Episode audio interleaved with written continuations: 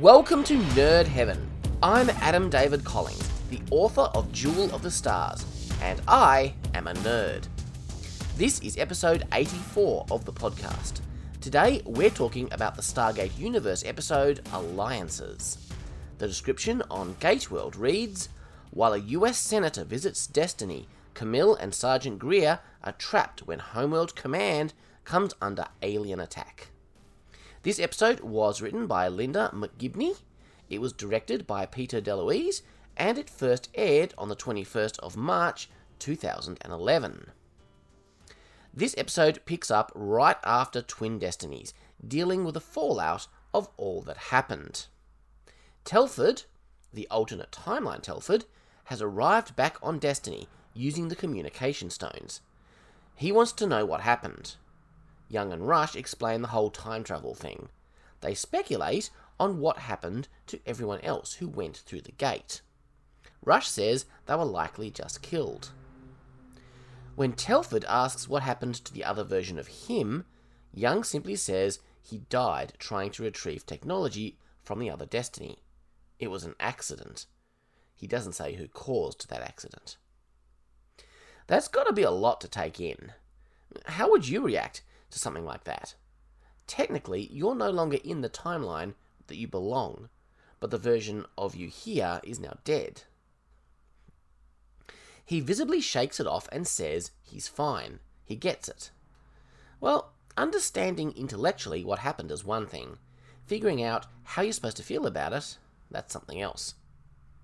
But Telford has been in the Stargate program long enough to know that weird stuff happens. This is when we learn that a senator is coming aboard. She wants to decide if it's worth spending money to try to find another Icarus style planet so they can send more people and equipment to Destiny. In particular, Rush's Message from God, a name that he objects to. But this revelation has understandably caused quite a stir back home. If they do manage to get a working wormhole to Destiny, it still only means that they can send. Nobody on Destiny is getting home that way. Remember that Stargate wormholes are one way. It certainly would be a game changer for them to get some supplies from Earth food, medicine, even entertainment. All those things would make a significant improvement to the crew's quality of life. Camille is going to swap bodies with the senator so she can check in with the IOA. They also need a male volunteer. And this is confirmation that they do actively try to match the sex of the people swapping bodies. It makes sense, less awkward that way. Camille suggests Greer. He hasn't used the stones since they arrived here. He was borderline unstable when they got here. Remember, he was in the brig for attacking Telford. It's funny, but I think Greer is doing better since he ended up strand. It's funny, but I think Greer is doing better since he ended up stranded on this ship. He's got it a lot more together than he did in the pilot. The mission has been good for him, perhaps helped him figure out what's really important. He argues with Camille that he doesn't need R&R. He sees himself as the perfect soldier. He doesn't need rest. Greer is a good soldier, one of the best probably. But this is his big weakness. None of us are perfect. We all need basic things like rest. His unwillingness to accept that about himself could be a big problem for him and is likely at the root of his previous issues. Camille and Greer are greeted with a very cold reception on Earth. They're challenged to identify themselves and provide authentication codes at gunpoint. Now, authenticating a stone user is common sense and is a normal part of the procedure, but it's the way they're doing it the gun, the aggressive tone. Telford explains Earth is on high terrorist alert. Nothing has happened yet, but they're expecting the Lucian Alliance to attack Earth at any time. And that's scary. And the target is Homeworld Command in Washington. Eli, Brody, and Volker are wondering who this guy is that's been sent to check up on them. His name is Dr. Koval. He's the new head of research at Stargate Command. Rush has worked with him before. Interestingly, Koval is played by an actor named French Stewart, who played Ferretti in the original Stargate movie, but not in SG1. So that's cool. Senator Michaels wants a final and straight answer. Is dialing the Stargate from within a star a feasible way to get home? Covell says the numbers looked good, but agrees with Rush that conditions within a star are inherently unpredictable. He's just sad nobody was able to go over the logs on the other Destiny before it was destroyed. At the time, getting spare parts was more important than validating alternate Rush's story. Michaels is almost assuming that the other Rush lied about what happened. She claims her opinion of Rush is based entirely on Young's reports. And while Young admits they've had their differences, he still stands by the decision he made to support Rush and remain behind with him with sufficient volunteers. Rush listens in a little to this conversation before making his presence known. Michaels evades Rush's question of, What are we talking about? with a request to see Chloe. She's known the family since Chloe was a little girl. Young gives Rush a knowing look. Rush wouldn't have asked what they were talking about if he didn't already know the answer. Back on Earth, they're sweeping the base for radiation. There have been some off world bases where Lucian Alliance people have planted Naquadria bombs. One of those would do more than destroy Washington, it would probably destroy the whole of North America. And an explosion that big would probably affect the whole world. Luckily, it's all clear. Greer wants to stay at Homeworld Command and help. He knows the Lucian Alliance. He's lived with them, and he never trusted them. I think that's a little subtle dig at Telford here, who was brainwashed into being one of their operatives. But Telford dismisses Greer. Those two have a lot of history between them. There's some unresolved conflict between Greer and Camille as well. He doesn't believe any of the intel that the prisoners on board Destiny have provided.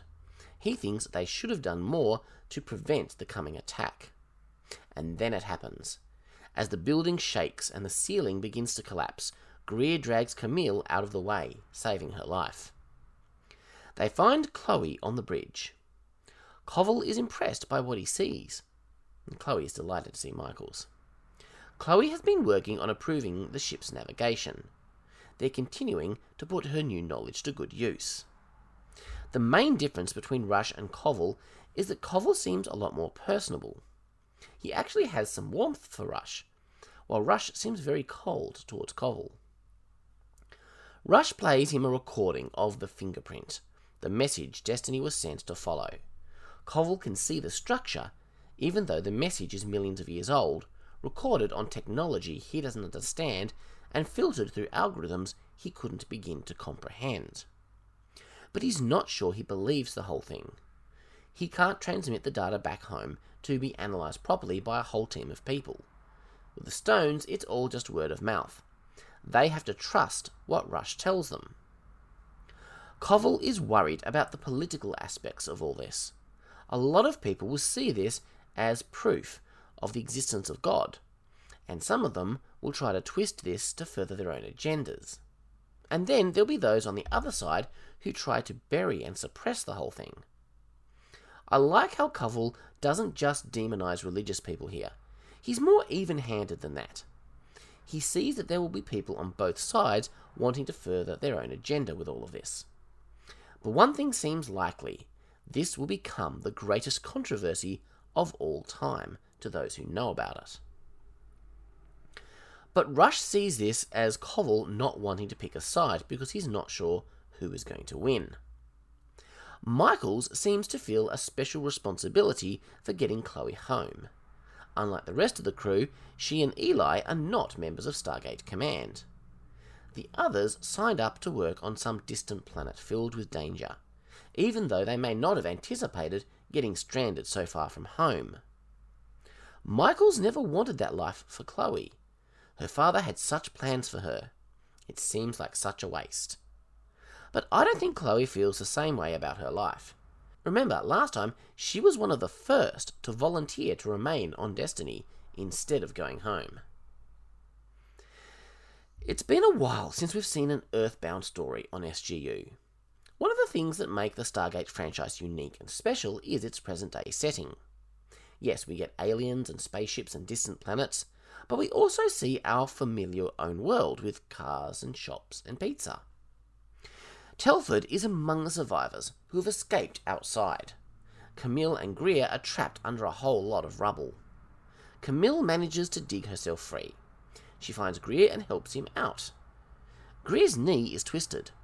He's kind of stuck under the concrete.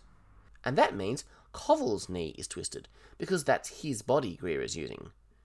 It's such a responsibility being in someone else's body, isn't it? The building shakes and a whole lot more rubble falls. The explosions have weakened the structure of the building. Camille uses sticky tape to make a brace for Greer's leg, and it works. These two are doing better than a lot of others. They found some survivors who are in bad shape. One of them is already dead. Camille manages to get a radio signal out to Telford. Turns out the explosion was a cloaked Goa'uld cargo ship. It was crashed into the building. The point of impact was near the com room where the Stones live. Camille and Greer shouldn't still be on Earth. That means the Stones must still be connected somehow. Telford is concerned there is no way they'd launch an attack just with a single cargo ship, without packing a little something extra. Maybe a bomb on board as yet unexploded. That means they need to get out of here soon. Young and Scott are escorting Michaels around the ship, giving her the tour. They introduce her to TJ and Varro. Michaels wants a private word with TJ. She knows the pressure TJ has been under trying to keep all of these people alive. TJ is feeling pretty upbeat about her work. Things have been easier since they unlocked the medical database. But she's only had a medic's training. She's not a doctor. TJ doesn't think they're likely to find many volunteers, even if they could dial Destiny. It's knowing they might never return home. How many people would be willing to make that kind of one way trip? I suspect TJ might be surprised. The survivor's way out is blocked. Telford is trying to get a bomb disposal crew to deal with the ship, but he's not very hopeful. They think the bomb is Naquadria, and they've started evacuations. What exactly do they think evacuations are going to do? Evacuate to where? This isn't a quadria. Camille has an interesting idea. If they can't get out and the bomb team are having trouble getting to the ship, maybe she and Greer and the other survivor should go for the bomb. It makes a lot of sense, actually. Telford has concerns. It's very risky. And he rightly points out they're not even in their own bodies. They're risking the lives of Koval and Michaels by doing this. But if that bomb goes off, they're all dead. And that will kill Koval and Michaels anyway. So Koval goes to meet Eli and gushes all over what he calls the boy wonder. Meanwhile, Brody and Volker are like, hey, we work here too. A nice little bit of humour that makes perfect sense in character and in the situation. Koval wants to know what Eli really thinks about Rush's discovery. Camille wants Greer to stop playing the hero just once and think a little about how they go about getting to the ship. The situation gives Greer a chance to really have it out with Camille. Seems he has some issues with her. In particular, he has a problem with people who talk and talk and nothing gets done. He doesn't think she knows him. She knows a file in a desk. Camille thinks he's afraid of her because she helps people. But she can only do that if they are willing to admit they have a problem, and that's something Greer refuses to do. Greer thinks she wants to feel like she makes a difference, but in reality, she just takes up space. This is a great dramatic character scene for those two. I love it. The other survivor interrupts their argument long enough to find the tech who was sweeping the building. He's dead, but the Geiger counter is working. We get some great acting from Ming Na as Camille responds to the gruesome body. Ming Na tends to play really tough characters. Camille is a very different role for her. Oh, she's still a very strong person, but not so much in the physical sense, like most of the actress's roles. And I think she's brilliant. So the whole area is flooded with radiation, deadly levels. There's a very somber moment when Greer says, So if we stay here much longer, we'll die. And Camille says, No. We're dead already. I have no words to respond to that. Michaels hasn't finished her assessment, but she has some concerns. It took a long time to get the first Icarus base up and running. Even if they could find a planet tomorrow, which is very doubtful, and they got presidential approval, it would still take at least six months before they could dial the ship. Koval bluntly says he doesn't think the crew will last that long. He doesn't think Destiny will last that long. He blames Young and his crew for that. Since they've arrived, they've brought Destiny to the brink of destruction multiple times. And, well, he's not wrong about that. I'm not sure he can really blame them for most of that, although it was their deliberate decision to go exploring recently that led to the ship's significant battle damage from the drone ships. Camille is feeling really guilty. They've doomed Michaels and Koval. It's their bodies that are flooded with radiation. The airman still wants to try to get out. Camille doesn't even see the point. It's over. Destiny is about to drop out of FTL, which means the stone connection will be temporarily interrupted. Michaels and Koval find themselves trapped under the rubble, their bodies flooded with lethal radiation. While they freak out, Camille quickly reports to Young. And that's when the airman decides to hold something sharp to Camille's neck, ordering Greer to put down his own gun or he'll kill her. In an example of really unfortunate timing on Young's part, he decides to disconnect the stones long enough to get a proper report from Camille and Greer, which would leave Michaels with a weapon to her neck and Koval pointing a gun at the airman. What could possibly go wrong? But nothing happens. Young removes the stones, but Michaels and Koval are still connected. That's weird. The airman is trying to get them all to look for an escape, he still thinks there's a chance they can survive. Camille doesn't want Greer to drop the gun. Even if she dies, he can still go and disarm the bomb. She thinks if the airman gets the gun, he'll kill them both. His Lucian alliance. Greer shoots the guy. Ironically, it was Camille's knowledge of personnel files that helped identify who this guy really was. She proves it by uncovering a clan tattoo. The plan was probably just to land the cloaked ship on the roof and walk away. I think the show might be redefining just what a destructive force Naquadria is. It must be a very tiny amount. Which does make sense, since it is so rare in the galaxy. The radiation is spiking, which means they're getting close. They found the hull. Camille tries to tell Telford she's found the bomb, but her radio isn't working too much radiation. There is nobody to tell her how to disarm the bomb. Rush is trying to figure out why the stones are not disconnecting. They've seen radiation cause interference before, but they're still here, which means the signal is still getting through. So the radiation is just interfering with the commands to the system. Koval has done a lot of research into the stones. He might be able to solve this problem. Varro knows he's probably the last person Young wants to see right now, being former Lucian Alliance, but he can tell them how to defuse the bomb, if only they could get that information to Camille and Greer somehow. Young's question is, can he trust that Varro is telling the truth? Eli has a good idea. They could jump to FTL, which would interrupt the stones again. They'll have about 12 seconds at the most to explain the disarming process. But they only just dropped out, which means they could blow up the engine. Eli thinks they can live with it. But they can only do it once, otherwise, they'll completely destroy the engines. It's a reasonable plan, but once again, the crew will be bringing Destiny to the brink of destruction. Camille figures out some of it for herself. The bomb is covered by a hologram that prevents you from seeing what you're doing, so you have to disarm it by feel alone. Chloe has a chat with Michaels, explaining how she was going to voluntarily stay in the other timeline. She tells Michael what this mission means to her, how she feels like she's part of something important. Chloe is probably the only person who Michaels will truly receive this message from. This may be the only way to convince her to keep supporting the mission. They get their 12 seconds. Varro explains as quickly as he can They get back before he's entirely finished, or so it seems. Varro doesn't know if they understood, but Camille and Greer are doing their best.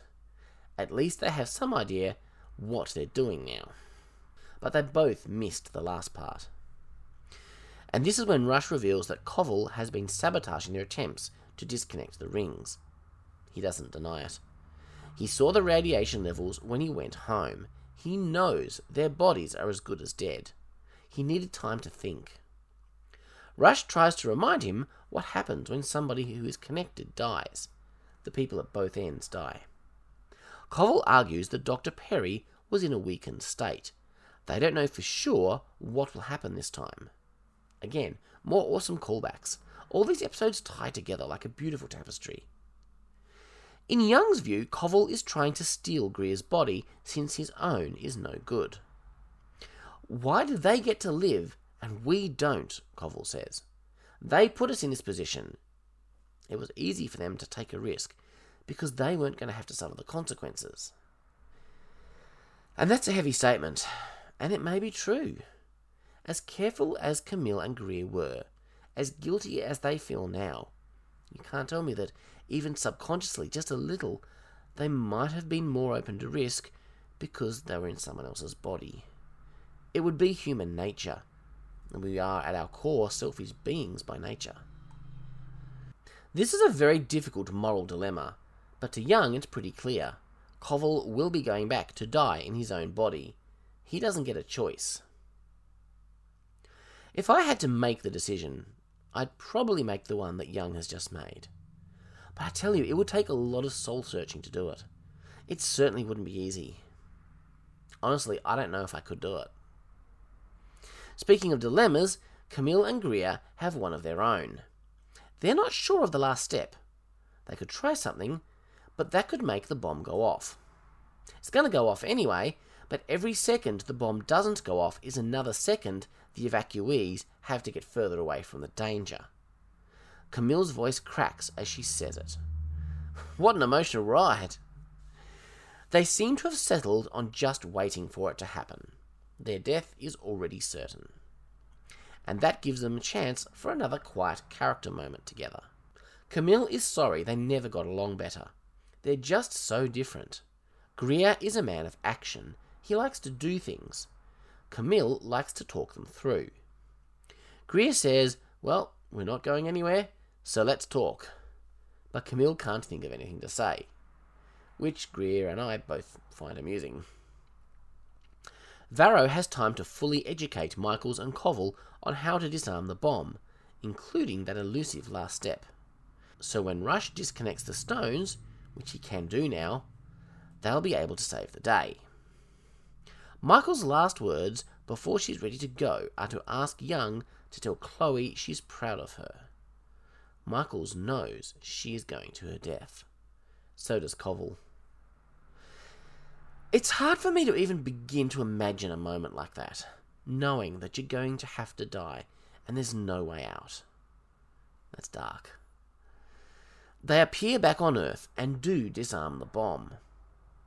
The inevitable death of Michaels and Koval really tears my guts apart. Back on Destiny, it's been hours. Greer and Camille are still waiting for news from Earth. They haven't managed to get a connection yet, but they have somebody on stone duty around the clock. Camille is worried about Sharon, who lives in DC. Greer is thinking of his mum. Things haven't been all that good between them. There are a lot of things he wishes which he never got to say to her the last time he had the chance. I think he's finally ready for a trip back home, if and when that becomes an option. This was another fantastic episode of Stargate Universe. The writing, both in terms of the character and the plot, were top notch. This was Linda McGibney's first script as a new staff writer, and I think she nailed it. Some wonderful performances from the actors as well. It's the big set piece episodes that tend to stick out in my memory, but this is one that from now on is definitely going to be a favourite. Next time, we'll see a surprise return from a character we thought was dead in the episode Hope. Until then, have a great two weeks Live long and prosper. Make it so.